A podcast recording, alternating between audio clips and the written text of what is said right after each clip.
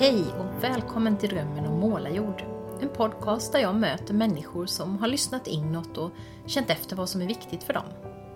Jag inspireras av deras berättelser och det hoppas jag att du också ska göra.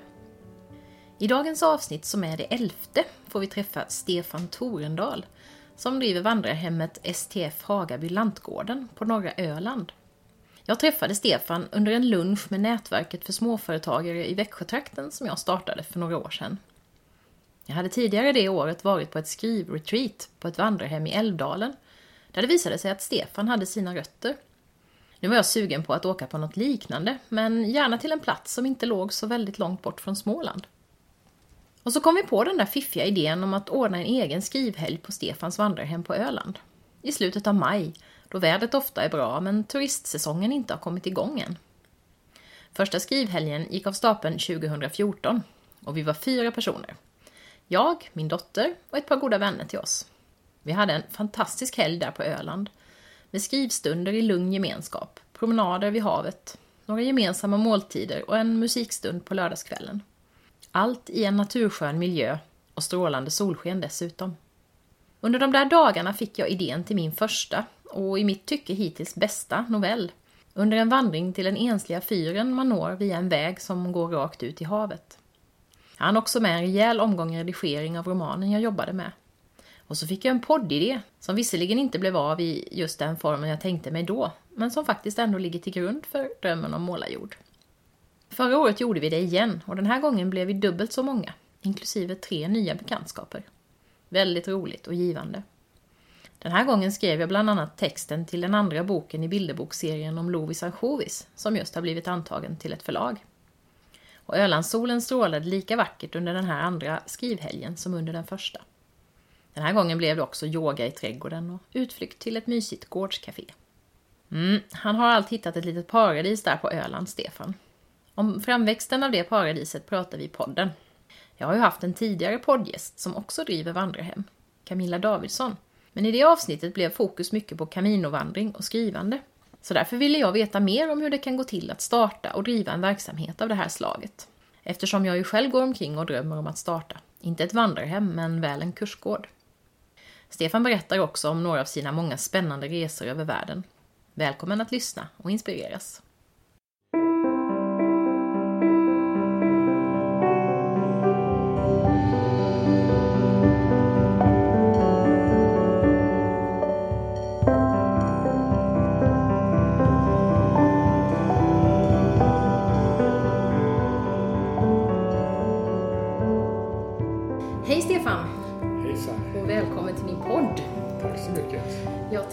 Vi skulle börja med att prata om att du nyligen fick ett fint pris från eh, Svenska Turistföreningen för ditt vandrarhem som heter Hagaby Lantgården. Ja, just det.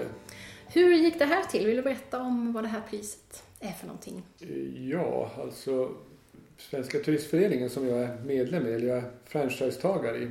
Där finns det då varje år en pristävling för att se ut, utse årets vandrarhem, olika kategorier.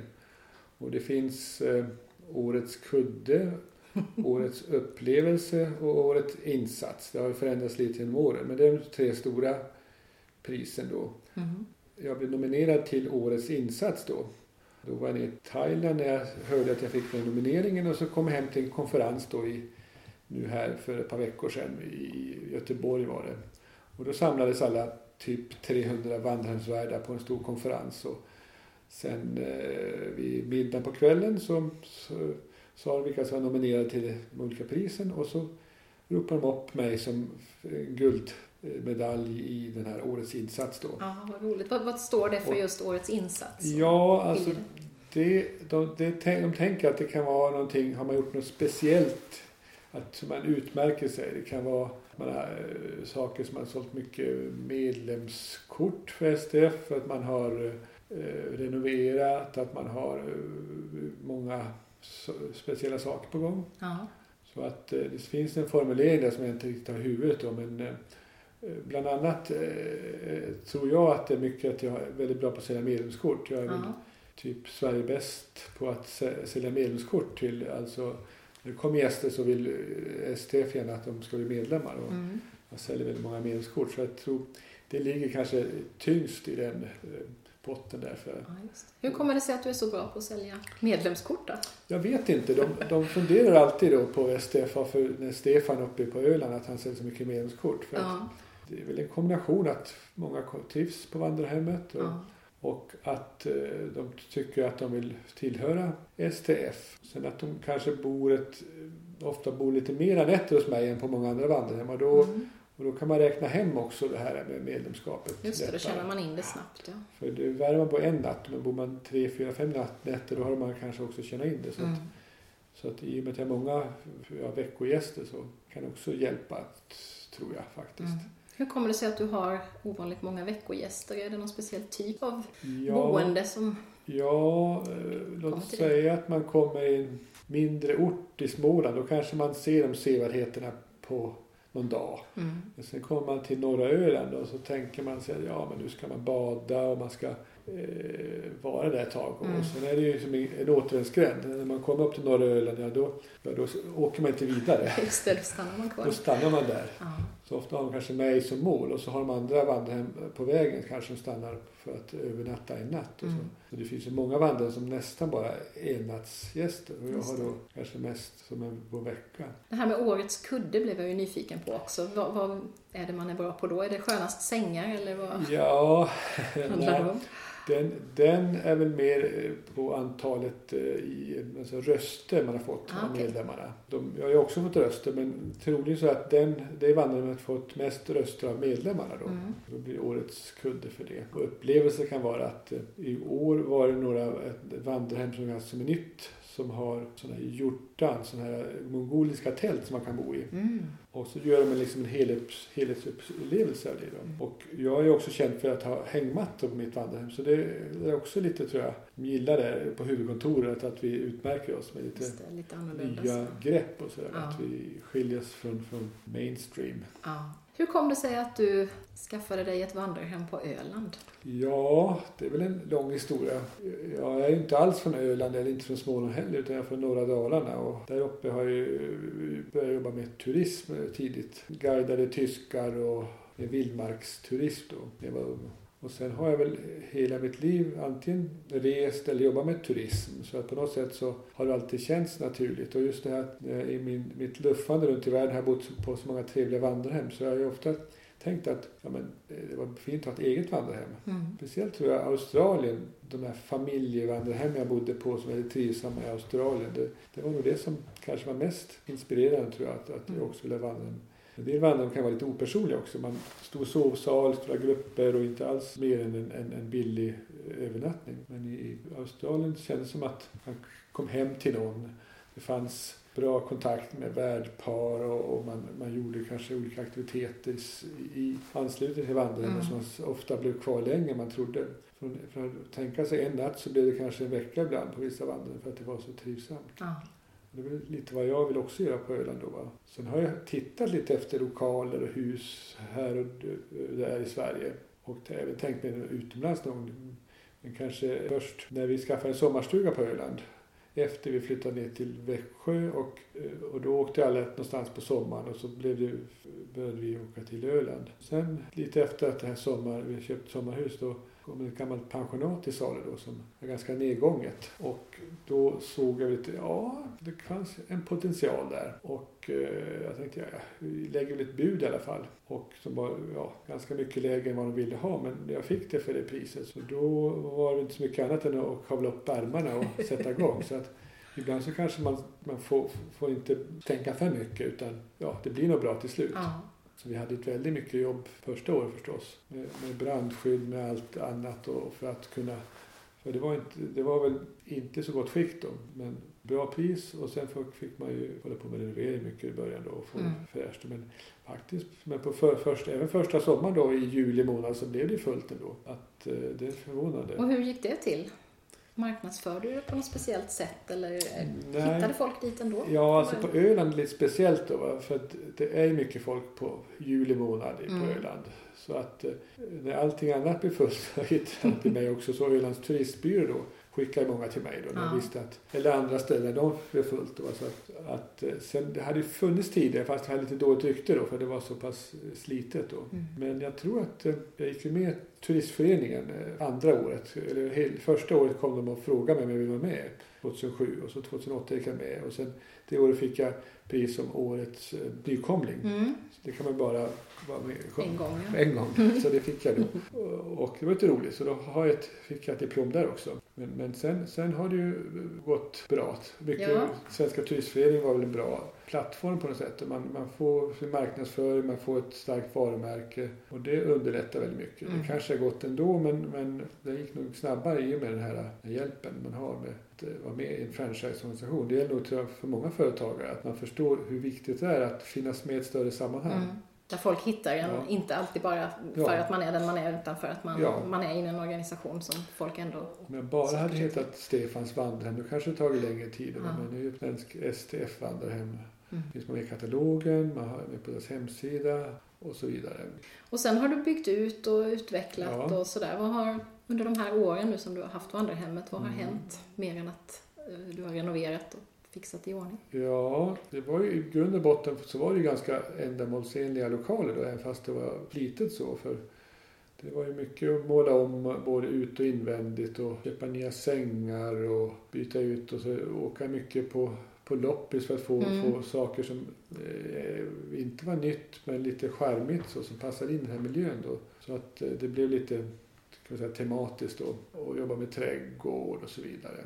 Sen eh, fick jag för mig det att jag skulle ha hängmattor som i Mexiko då. Så då byggde jag ett tak där jag har hängmattorna under här taket då, så att det inte regnar mitt i natten. Och då kan man ju ändå, är man torr då. För det är inte så roligt att bara sova i en hängmatta och under bar himmel. Men det var ju samma sak i Mexiko. Där, bodde, där hade man hängmattan under tak. Så det var Mm. där jag fick den idén ifrån. Ja. Jag har luffat runt i Mexiko. Och det var en sak då. Det blev lite publicitet. Jag väl inte säga att det är jättemånga som bor där. Men det är många som kanske ändå eh, är där på kvällar eller på Mm. dagen och använder den. Och sen blev det lite kursverksamhet. Jag hade en kompis som hade coachingkurser och en annan som höll på med yoga och så vidare. Så det blev kursverksamhet och kom en del, började komma en del grupper och sånt också. Bröllop i bygden då får jag ofta fullt förstås. Mm. Samarbeta med restauranger och bygger paket med spela golf och bo på vandrarhem eller, så, eller vandra och cykla då.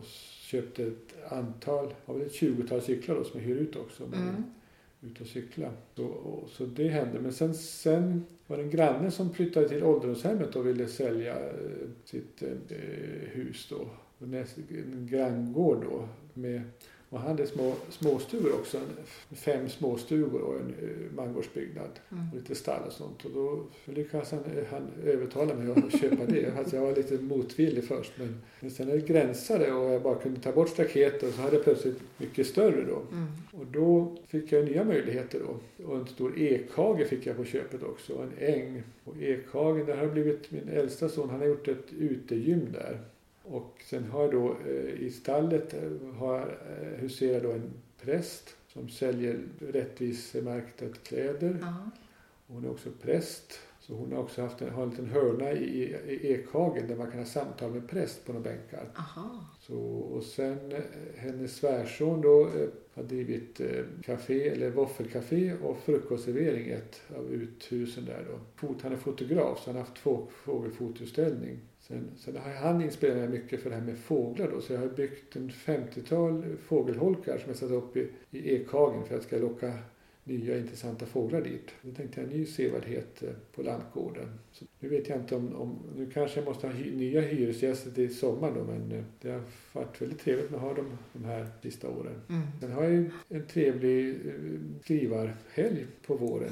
Just det. Ja, Ja, det var ju roligt för det var ju så att vi råkade hamna bredvid Ja. varandra på en lunch. Och ja. jag ville ha ett ställe att åka till och skriva och Mm. du hade vandrarhemmet och så fick vi ihop det så nu har vi Mm. gjort det två gånger. Och det är kul tycker jag det här just att det kan födas så mycket idéer och, och Mm. möjligheter till samarbete som man kanske inte tänker sig när man startar någonting.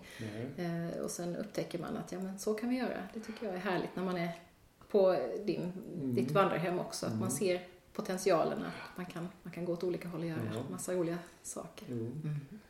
Och eh, vi har väl problem där. Det är att eh, det är mycket folk på sommaren då, men det är att förlänga Mm. säsongen då på vår och höst. Mm, Det är väl den stora utmaningen då. just det.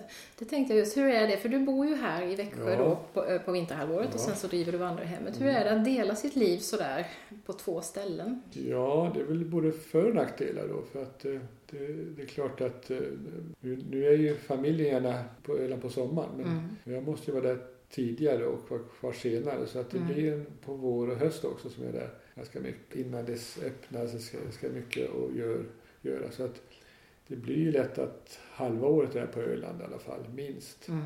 Och sen kanske även jag åker emellan lite grann då.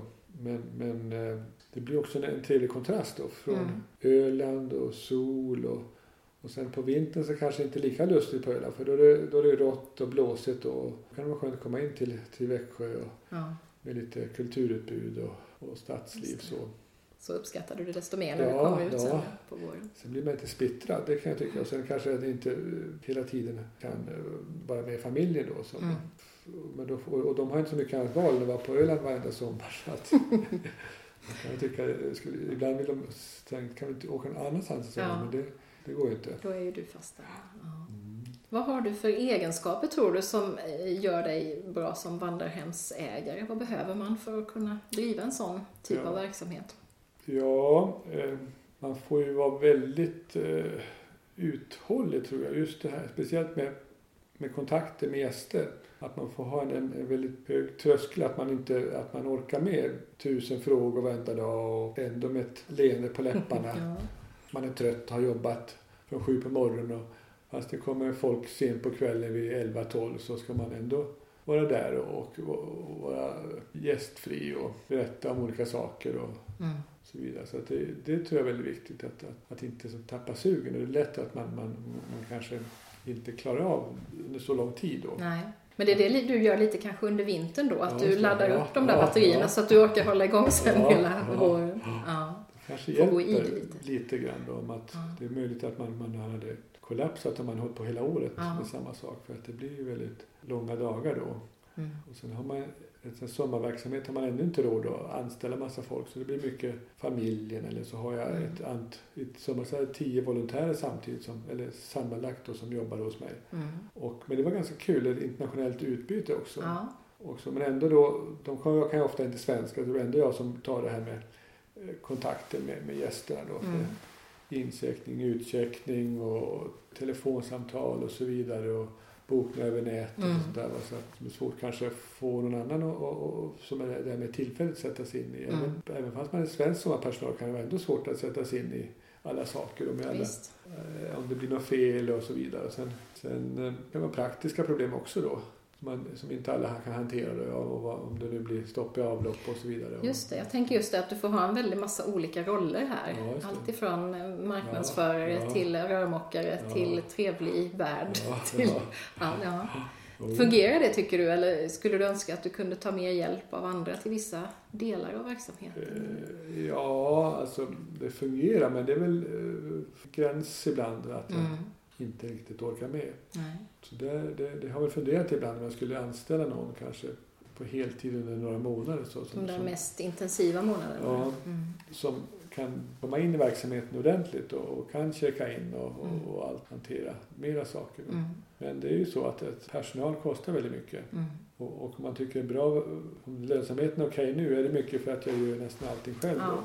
Så att jag, ibland tänker man hur, om det här nu har varit ett vandrarhem som var ägts av STF då, då undrar jag hur många som har varit anställda då. För ingen skulle tolerera sån arbets... Och jobba så mycket. Nej, nej precis. Så då måste man ju ha en, ja det måste vara tre, fyra stycken istället Mm. för mig säkert.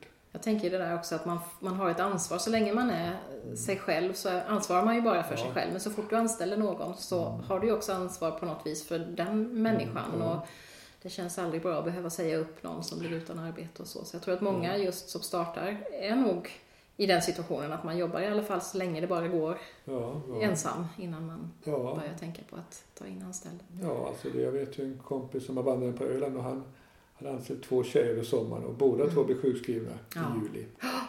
Och så fick han betala dem och ändå anställa andra och han, bara för det höll han på att gå konkurs. ja, Så att, eh, väldigt känsligt Det är tufft här. så, ja. ja Ett litet företag jämfört med ett större företag. Mm. De har helt andra marginaler. Ja, precis. Att, och allting ska eh, hända där under juni, juli, augusti då som Mm. det ska funka. Då, va? Mm.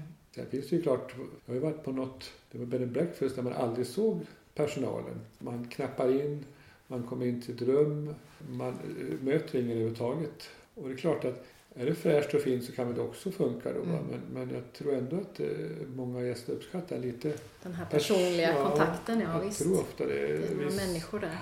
I alla fall när de kanske bott längre tid. Jag kan ju Mm. tänka mig att in i en storstad man bara... Ja, om man bara ska sova så kanske det inte spelar så stor ja, roll. Men... Speciellt affärsmän och så här som Mm. bara inte är ute efter det då. Nej. Det finns väl varianter man skulle kunna göra men, men, men jag får väl, har väl det här upplägget nu. Och, Mm. En annan sak jag tänkte på, känner du att du har haft nytta av det du har gjort tidigare i livet? Har det liksom förberett dig för den här multikonstnärsrollen som du Ja, har nu? Att du ja. gör så många olika saker, ja, tycker du? jo det kan jag säga. Det tror jag nog. Att, Mm. att hade jag inte ut och rest så mycket som jag gjort och träffat så mycket olika människor och, och jobbat inom servicesektorn som guide och, och med turister tidigare, ja, då hade ju kanske steget varit lite längre. Sen, Mm. sen finns det utmärkta exempel också, folk som byter bana, som verkar gjorda för det också. Fast kanske sysslat med ja, försäljning eller någonting så att man Mm. har, har en, i alla fall en kund, kontakt med folk som är bra. Just det. Alla, men det, sidan kan del ha, ha mycket det från det privata livet och då ändå eh, klara av det. Så att Mm. då kanske man måste komplettera vissa saker och Mm. så vidare. Men eh, sen, sen i, i jobb som jag haft ju med, jag har jobbat som lärare mest på så här turismutbildningar och sånt där också. Mm. Och ja, då har jag i alla fall känner branschen väl. Och sen var jag ett tag på S, med SFI jobba med svenska för invandrare och, och det är också ett mötet med människor Mm. och annat. Så att det, Ja, det på många sätt. Kanske man önskar ibland att man, man var lite mer tekniskt kunnig och kunde mera praktiska saker. Det har jag Mm. ingen utbildning i så. Ja, just det. Det lär du dig Ja, undan för undan då. Ja, ja. Avlopp och Så, annat. så det blir, man får googla på mycket Ja, hur man fixar saker. Men ja, det är väl ingenting omöjligt egentligen. Det väl- nej, det kan ju vara roligt också det här Mm. faktiskt, att lära sig nya saker, tänker jag. Oh ja, Man, oh ja. man, eh, jag tänker bara att sen jag startade den här podden så har jag lärt mig en massa Mm. saker som jag inte hade en aning Ja. om innan med ja, det. Mikrofon och klippning och sånt där. Och det är lite kul att, Ja. att liksom fortsätta lära sig nytt fast Mm. man har passerat bäst före-datum kanske. Ja, Det tycker jag är jätteskoj. Ja. Du har ju varit ute och rest Ja. jättemycket också Mm. och jag minns att du berättade när vi satt på Öland i somras så Ja. berättade du om en resa i ungdomen när du skulle vara borta, jag vet inte om det var en månad eller två och sen så blev du borta ett helt år eller var det ännu längre? Två, Två år till och med. Det lät ju jättespännande. Hur blev det så? Ja, jag vet inte riktigt hur det började men eh, jag tror så många i min ålder de har ju eh, ja, dels klart jag var ju ut, i USA utbytesstudent ett år. Det var första gången jag var utomlands Mm. överhuvudtaget egentligen. Och det var väl att, att på något sätt vara lite mer öppen då att, att komma iväg hemifrån en gång. Och sen var det några tågluftningar som gjorde att man blev lite modigare. Det här att resa eh, med lite mer obestämt. Mm. Då tror jag tågluften var ganska viktig för att eh, åker man på charter då är man på ett hotell i veckan och kommer man tillbaks. Eller, men här står man med sin eh, fria tågbiljett då, och så åker man runt lite grann och träffar andra människor och, och, och, då, och det tror jag nog gav mig eh, inspiration att resa lite längre tid då. Mm. Och jag minns speciellt en kille jag träffade från Nya Zeeland där som hade varit ute i två år och rest och hade jobbat lite i England och rest runt. Och jag hade aldrig träffat någon sån tidigare och tänkte wow, vad häftigt. Sen då, då, det föddes nog idé att jag skulle också ut och resa. Mm. Jag visste inte riktigt. Två år lät ju väldigt långt när han pratade om det. Så jag, så jag tänkte kanske tre månader då. Och då hade jag väl läst lite filosofi och geografi i Uppsala ett år. Och så, så, så tänkte jag, nej men nu, här kan jag inte sitta länge. Nu måste jag ut och resa. Så var efter ett års studier i USA, eller i Uppsala universitet, då, då var jag väl i ungefär 20 år då. Och då började, jag, jag åkte nog tåg till Malmö först och så började jag lifta i Köpenhamn. Och ja, kom genom Europa och Turkiet och sen skulle alla åka mot Indien och prata om Goa ska man åka till. Jaha, okej tänkte jag. Genom Iran och Pakistan och till Indien. Det var ju lite äventyrligt att Mm. åka buss och massa olika transporter där. Och, och det var då var jag i Iran 1979 då revolutionen var där. Just det, det var då ja. Och då var det inga turister där. Jag var den enda turisten. Och jag såg inga utlänningar överhuvudtaget. I, i, då, då var det redan flytt landet. Då var jag utanför amerikanska ambassaden där det var en gisslandrama där. där. Och Khomeini tog ju över makten där. Och, så det var lite, lite intressant. Och så vi, jag skickade massa vykort med en bild på Khomeini till alla mina kompisar. Jag tyckte nog liksom, nu Stefan tokig. Han, han är precis där som värst. Ja. Men, men jag åkte vidare sen. Det var ju det var inte så farligt. Alltså, de hade, det var väl anti-amerikanska känslor då för att Sean var i USA då just då. Mm. Och så det, jag vet det var en demonstration och lite sånt där. Och, och någon gång skrek de Go Home Yankee till mig. Men eh, ja, det, jag var inte amerikan i alla fall så det hade varit värre då tror jag. Så du kom undan med Ja. att vara svensk? Och så, men sen var det väldigt äventyrligt att åka över gränsen och komma in i Pakistan, i Baluchistan med ökenområden.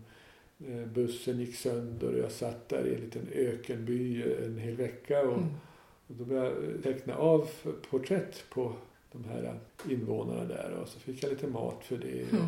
sådär. Sen åkte jag vidare genom olika, men jag rörde mig ganska mycket då i, i lite områden som kanske inte var så mycket turister. Så, Mm. att, så jag var verkligen, verkligen, man blev verkligen uppmärksammad. Det var lång, ljus svensk som kom här. Mm. Som, som, så, många, så ofta fick jag höra att, att jag var den längsta människa de någonsin sett. Ja. Det, fick jag höra nästan hela tiden då. För att de var, många av indierna var väldigt korta jämfört med mig då. Mm.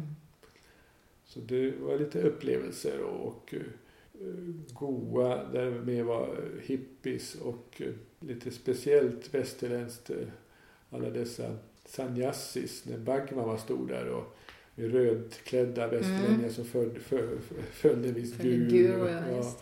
och massa Men det, jag drogs inte in och sånt. jag inte. Då kanske du hade blivit kvar där och aldrig hamnat på Ja. Öland sen. Jag blev snarare mer anti sånt för jag tyckte det var Ja. det var så väldigt konstigt det där. Men, men lite intressant, man blev lite nyfiken på det. Mm. Men när alla skulle följa honom och ha en viss amulett med hans bild och rödklädda, då tyckte man det hade gått lite långt. Mm.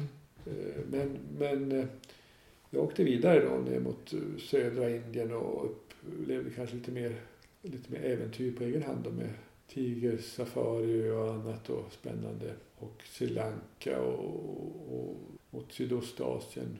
Men sen tog väl pengarna slut någonstans Jag där. tänkte just det. Hur, hur kunde du Ja. fortsätta? Jag minns att jag hade, jag hade tror jag, eh, 12 000 jag hade med mig tror jag, så jag på sommaren då. Mm. Och de tog vi slut ungefär när jag kom till Singapore. Och så bad jag min mamma skicka lite mer pengar då, för hon hade ju vänt, hon hade gått, första julen var i, i, i, i konvent som jag inte kom hem till var ju då när jag var i Goa då. Och så var pengarna slut någon gång på vårkanten där och, och så skickade, det kanske inte var så jättemycket pengar, men 6-7 tusen kronor kanske då. Och det var mycket på den tiden Mm. i alla fall och svenska kronan var stark. Så att, eh, och, sen, och då åkte jag vidare till Australien och jobbade lite grann där. Det var fem månader. Och sen nästa jul var jag i Nya Zeeland. Så då har jag inte kommit längre än till Nya Zeeland efter andra julafton. Nej. Faktiskt, ja. Vad tyckte mamma om det? ja, så jag kan inte komma hem snart. Tyckte väl hon då. Men det var ju, vi hade inte kommunika- vi kunde inte kommunicera så mycket. Nej, utan det var ju ju, så annorlunda på den tiden. det var ju vykort som tog ungefär ja, en månad ungefär tog det innan.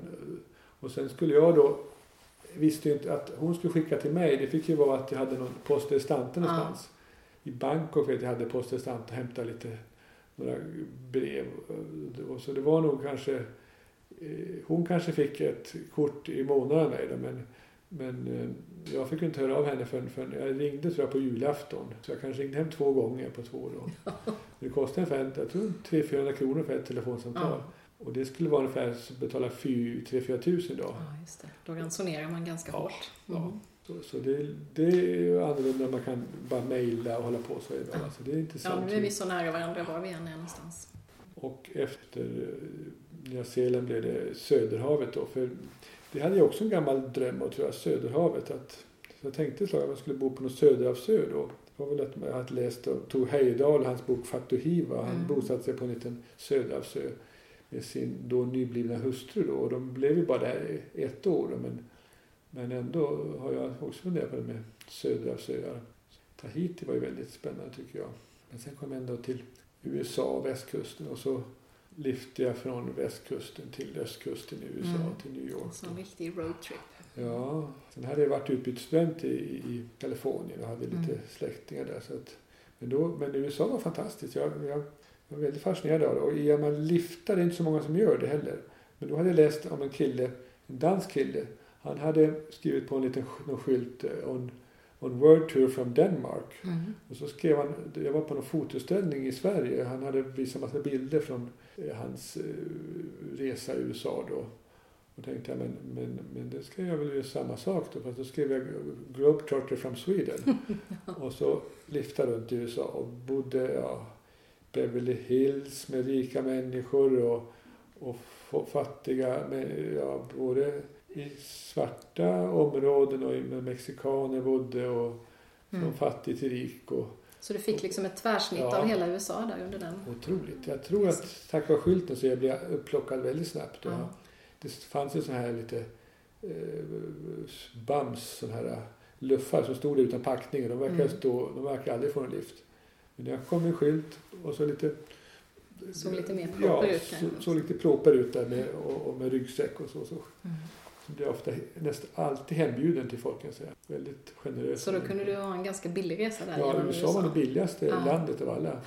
För, för att jag alltid blev bjuden. Och de litar på en fullständigt. Mm. Jag vet någonstans, jag upplockade och så ja, men du kan väl bo här ett par nätter i alla fall. När du, och, och, och vill du låna bilen, här är bilnycklarna. Så jag ute och köra. Så Mm. totalt eh, ja, jag litar på en. Ja. Eh, Jag vet inte om det ska vara samma sak idag, men jag tror att många är sådana i USA. Mm. Men då tog det två år innan jag kom hem igen. Ja. Och sen så när du kom till östkusten så åkte du hem sen efter det eller gjorde du något Ja, ytterligare? nej, sen var jag väl lite, sen, sen hittade jag en biljett hem till Sverige då. Mm. Så hade väl, det var väl jag sk- skulle hem och eh, jag lovade brorsan att komma hem. Vi skulle bygga om, bygga ett hus faktiskt till, Mm. eller till min, för vår mamma. Skulle flytta, det var någon viss datum skulle komma, vi skulle slipa go- golvbrädor. så jag måste hem.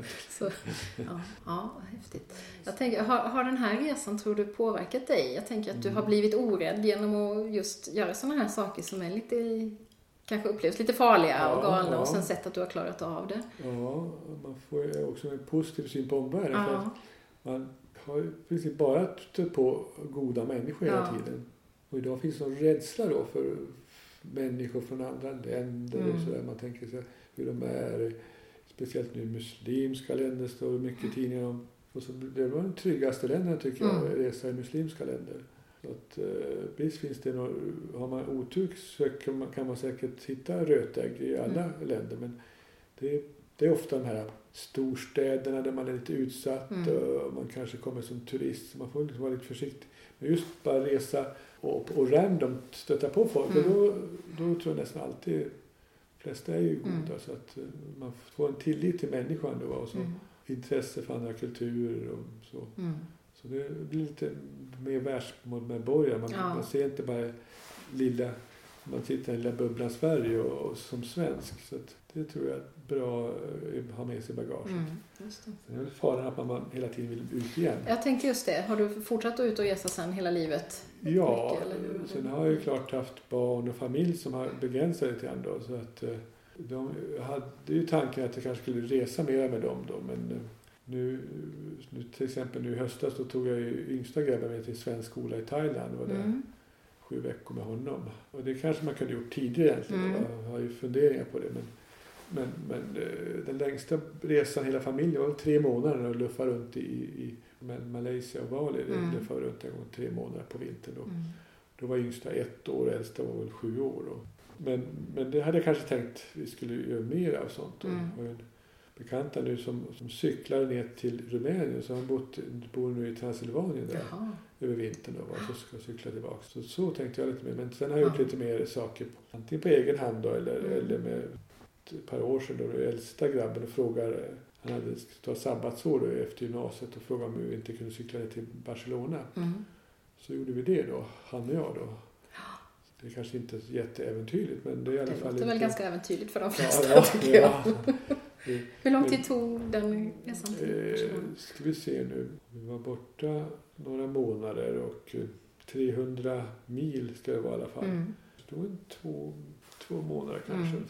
totalt innan vi kom hem. Och då var ni ett tag i Barcelona sen innan ni ja, åkte hem? en vecka Ja. och så flög hem då. Vilade benen lite och så Ja. hem igen. Så, Ja, det, det, så det var ju också, och det jag gjorde, jag, varför han frågade mig det var för jag, jag cyklat en gång till Egypten också. Mm. Och då, då var väl lite mer utmanande med, med kom Sinaiöknen och Ja, sånt ja, där. ja, visst. Om man nu skulle söka äventyr så var det lite lättare här. Det var ju asfalt nästan hela tiden. Så. Hur funkar det när man cyklar i öken? Finns det, liksom till, finns det stopp att stanna på och fylla på med mat och Ja, vatten? ja. Eller måste man ha med sig packning för jättelång tid? Eller hur? Ja, har man cykel då så har man alltid, man får alltid, man vet ju aldrig riktigt var man kommer. Nej. Så även fast man är civiliserad i trakt kan det vara så att affärer är stängt och sånt. Ja. Och, och, och, så man har ju alltid mat och dryck med sig. Man klarar sig ett tag. Det är samma sak eh, i öknen. Det var ju grusvägar och sånt. Det var ju inte hamnar kanske inte att jag, man tänker sig den här bilden när man ska dra en cykel i någon sanddyner Mm. och sånt. Var inte kanske riktigt så utan det kanske fanns en väg som jag kunde cykla då Mm. större delen.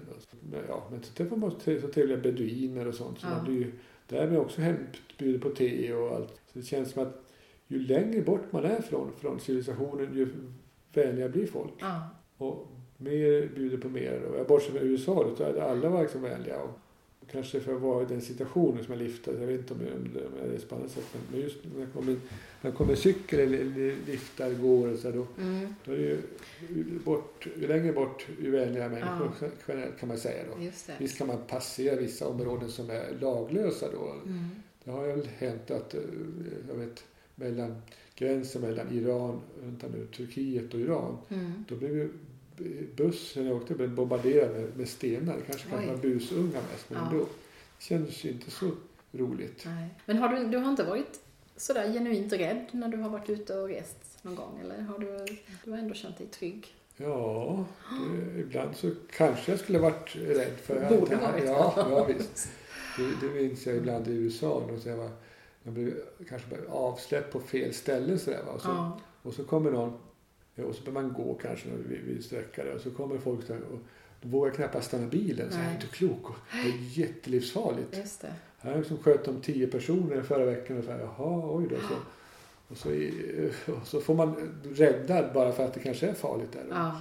Eller så har de inte, inte brytt sig om en, en, en turist. Jag kanske inte är någon, någon eh, så här, target för dem riktigt. Nej, det kanske beror på lite vilken, alltså hur, det, hur man ser ut Ja. också, tänker jag. Ja. Om man ser ut att ha väldigt mycket pengar Ja. så blir man väl ett intresserad, intressant objekt kanske. Om man skyltar med sin Rolex-klocka. Ja visst. Kommer man på cykel eller ja, till fots eller liftande så, Mm. så är man kanske inte Jo. något stöldbegärligt föremål direkt.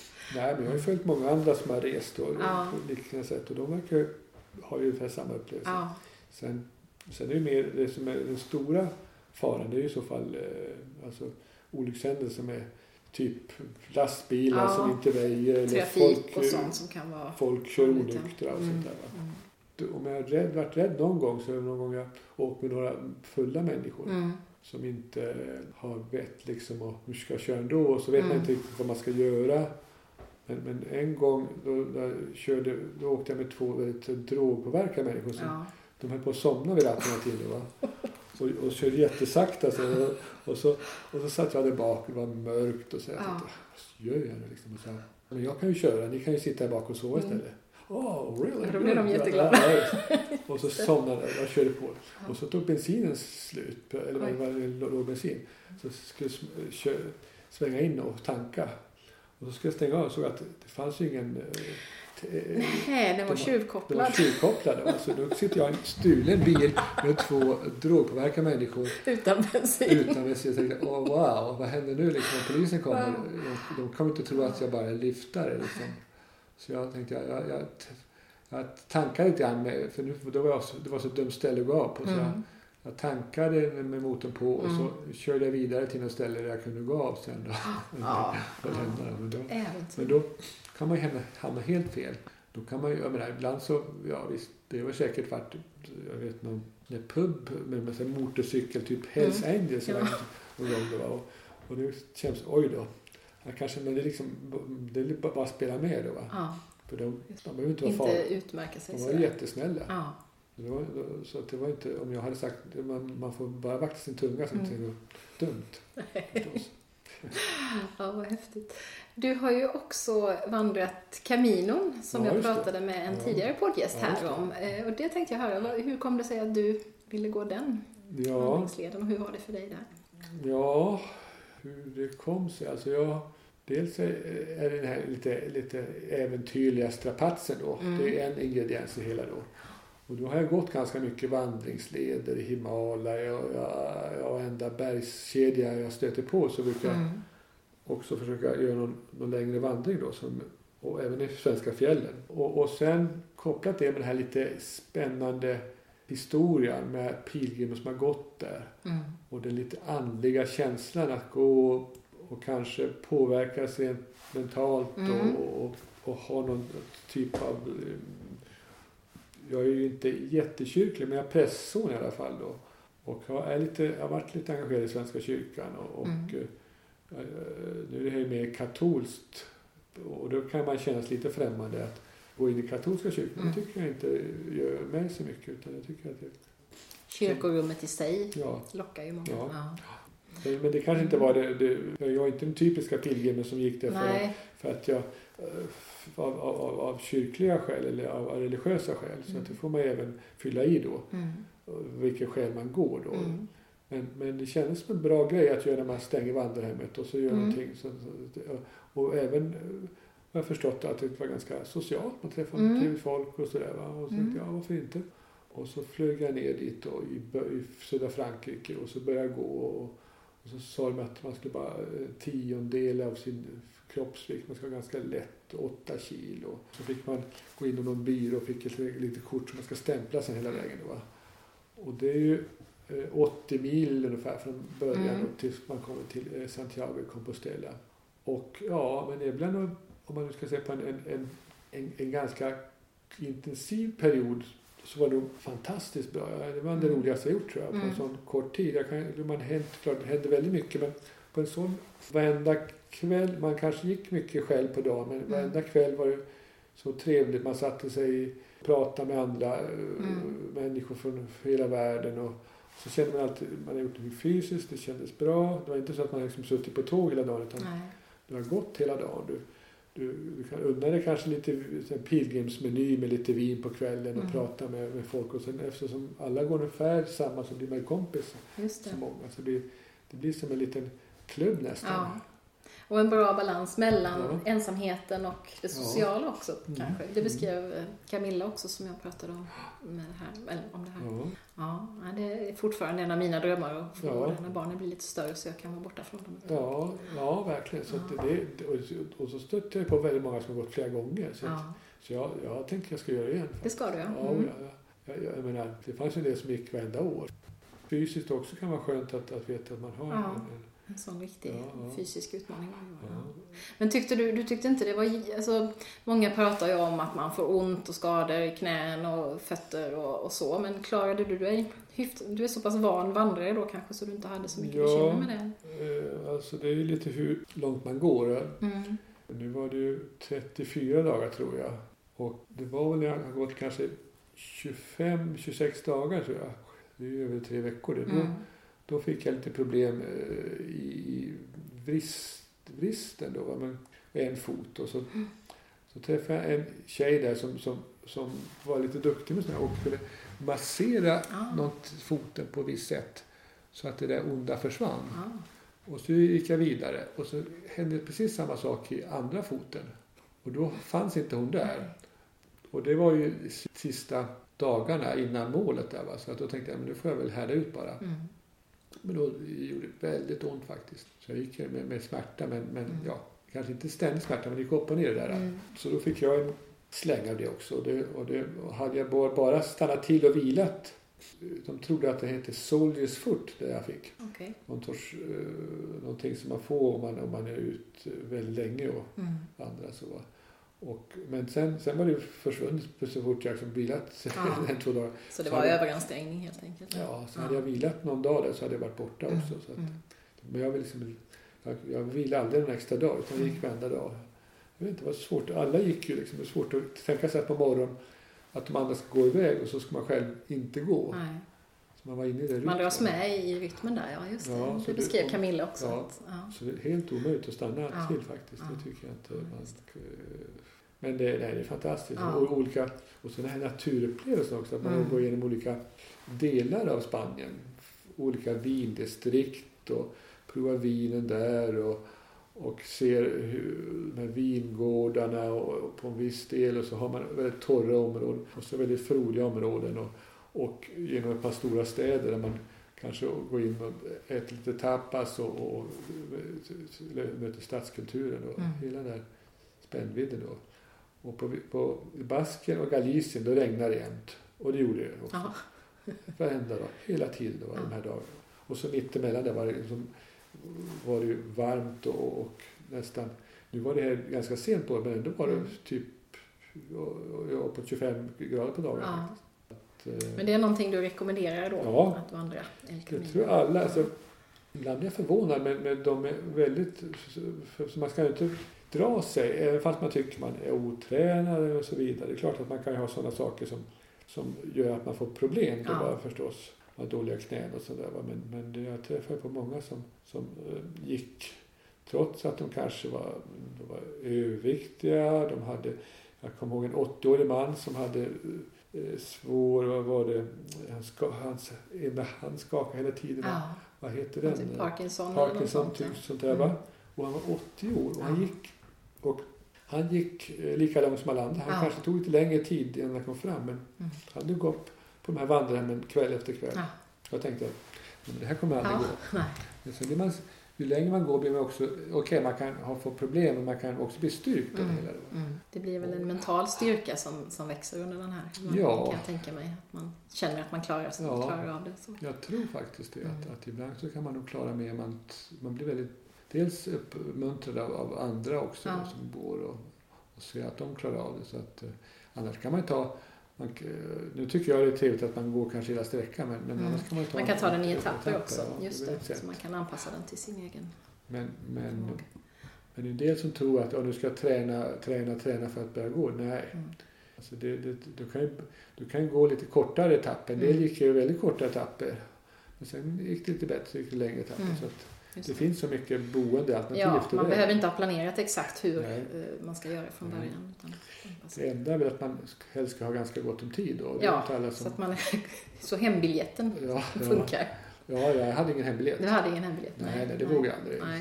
Det köpte jag sen när jag kom fram. Okej. Ja, jag vet, ja, det kanske lugnar alltså, nej, jag, jag, jag, för att det känns så konstigt då. Så att när man börjar, då man kommer ens att klara av det. Jag har Mm. ingen aning liksom. Nej. Och, och då har han biljett som väntar vid sluttampen. Jag tänkte, nej men det, det får jag fixa sen. Ja, just det. Gör de flesta så, tror du, att man har en öppen hemresa? Så Nej, de flesta verkar ha en biljett hem. Ja. Jag vet inte, det, det kanske ligger med i dagens eh, här, samhälle. Att man vi vill kunna styra och det. planera Ja. allting. Ja, just det. Eller att man har ett jobb eller någonting man måste hem till. Så där också. För det tänker jag, det kan ju bli ett stressmoment om man vet att det där Ja. datumet närmar sig och man ligger Ja. efter i planeringen till exempel. Men det, jag vet att man kan ju också ta buss vissa sträckor och sådär om man skulle Just behöva det, det. det var en del som jag vet, ja, det jag, speciellt amerikaner som ville, de ville, de ville gå hela. Ja, Men de hade väldigt kort tid då va? så Ja. då, de fuskade, fuskade lite. busstur då, då Ja. bara för att ändå förverkliga det Ja, hela. just det. Komma hem och säga att Ja, det kan nog vara bättre. Istället, för- men då klart, å andra sidan, de som bor i Europa, de kanske tänker som kommer tillbaks. Mm. Tar vi en sträcka i taget. ja, Amerikaner vet att då är man där kanske once kommer aldrig hit igen, Nej, utan det här är precis. once in a lifetime. Då måste det hända då. Men, men å andra sidan så kan jag säga att eh, nu, ja, det kanske inte var mest miljövänliga men jag eh, flög ju ner dem för Mm. Ryanair det kostar bara 150 kronor. Ja. Så klart har man sådana biljetter som man Då missar. är det ju inte så, då behöver man Nej. inte vara så noga med. Nej, och så Nej. finns det billiga biljett- biljetter från kompost. Eh, de slutar också då va? Mm. Eller de har tåget till Madrid och flyger därifrån. Mm. Just det. Så att, men, Ja. men det finns ju en del som jag stöter på som gick hemifrån. Det tycker jag var intressant. Ja. Alltså på något sätt, någon gång har jag tänkt så här, ja, en riktig pilgrimsvandrare ska inte fuska först utan gå från sitt hem. Just det, hela Så- vägen dit och sen... Så egentligen borde jag sätta på mig ryggsäcken här Ja. eh, och så gå ända dit. Mm. Det var lite häftigt. Mm.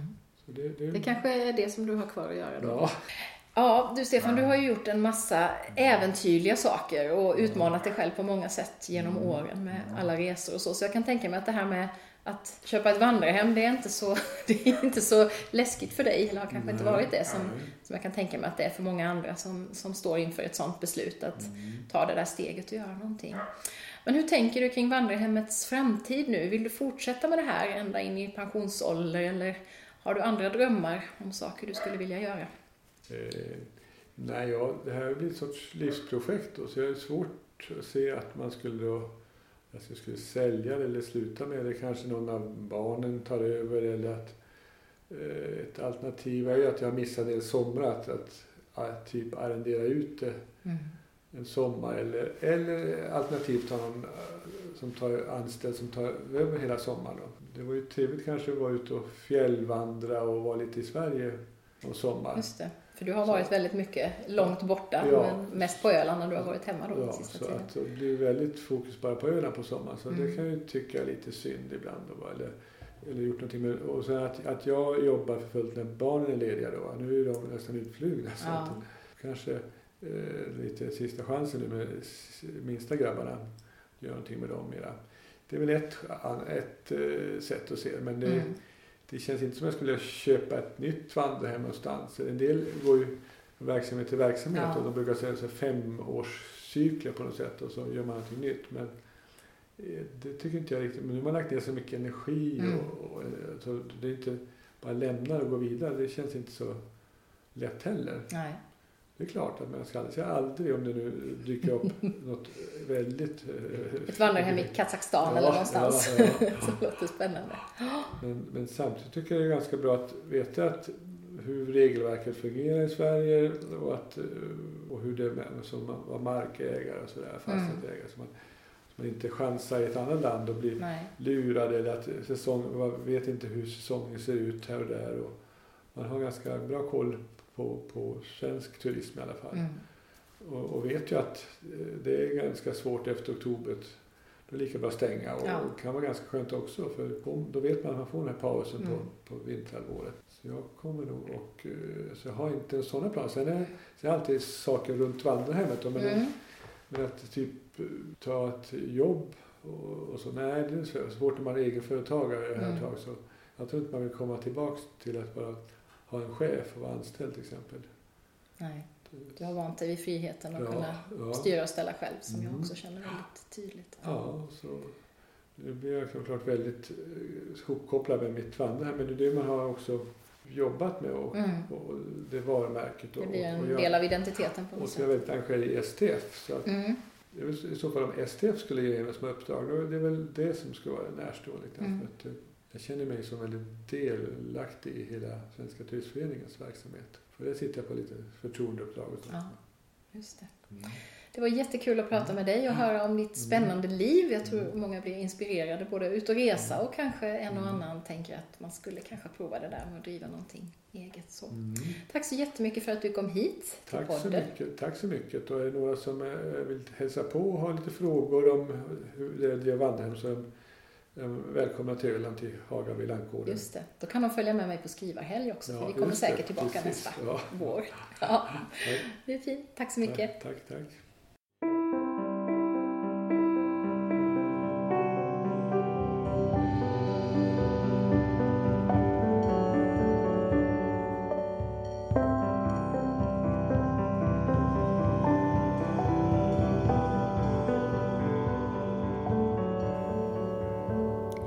Från cykelturer i Sinaiöknen till köket hemma i Målarjord, där jag sitter just nu för att avsluta det här poddavsnittet. Jag måste säga att det ryckte en hel del i min resnerv när jag lyssnade. Resandet är en sån där sak som jag har ett kluvet förhållande till numera. Jag har alltid älskat att resa och gjorde det mycket förr i tiden. Tågluffar genom Europa, på egen hand och i sällskap. Äventyrliga stunder med mitt första barn i magen 1990, i östra USA och på Dominikanska republiken, som på den tiden var nästan helt oexploaterat och turisttomt. Månader på thailändska stränder, när barnet i fråga var bebis och jag och hennes pappa studenter. Jag har fortfarande sandkorn i böckerna från den engelska litteraturvetenskapskursen vi pluggade, Jane Austen och Emily Brontë. Sen stannade det av när jag blev med hus och en rad nya barn. Och så började insikterna om flygets miljöbelastning att sjunka in. Och så valde jag bort min trygga och ganska höga inkomst för det här väldigt roliga men inte särskilt inkomstbringande småföretagarlivet. Jag skulle väldigt gärna resa mycket, mycket mer. Både ensam och tillsammans med min familj. Men idag är det en av de saker jag till stor del väljer bort. I somras skrapade vi ihop till en veckas natur och kulturresa till England och Skottland. Och då var det fyra år sedan vi senast var utanför Sveriges gränser. Kanske blev den där resan så extra lyckad just för att vi inte är bortskämda med en utlandsresa varje år. Jag tillhör inte heller skaran som blir avundsjuk av mina Facebookvänners bilder från exotiska platser. Tack vare dem kan jag sympatinjuta i fantasin. Men skulle du nu vara sugen på en lite kortare resa, närmare bestämt till norra Öland, så är du hemskt välkommen att hänga med på min skrivhelg på STF Hagaby Lantgården. Det är alltså inte fråga om en kurs eller skrivcoaching, utan bara en möjlighet att komma hemifrån några dagar för att fokusera på skrivandet. Det spelar ingen roll om du är van skribent eller aldrig har skrivit förr. Och det kostar dig inget mer än resan, vandrarhemsavgiften och den mat du själv vill laga, eller köpa färdig i samhället i närheten. All information hittar du i Facebook-evenemanget Skrivhelg på Öland och det finns också länk dit på poddens Facebook-sida. Nu åker jag till Stockholm för en rad intervjuer med intressanta människor. Inte minst bloggdrottningen Dagny som började blogga när hon fyllde 100. Det är aldrig för sent att följa sin inre kompass och förverkliga de där drömmarna man har. Tack så mycket för att du har lyssnat och välkommen tillbaka.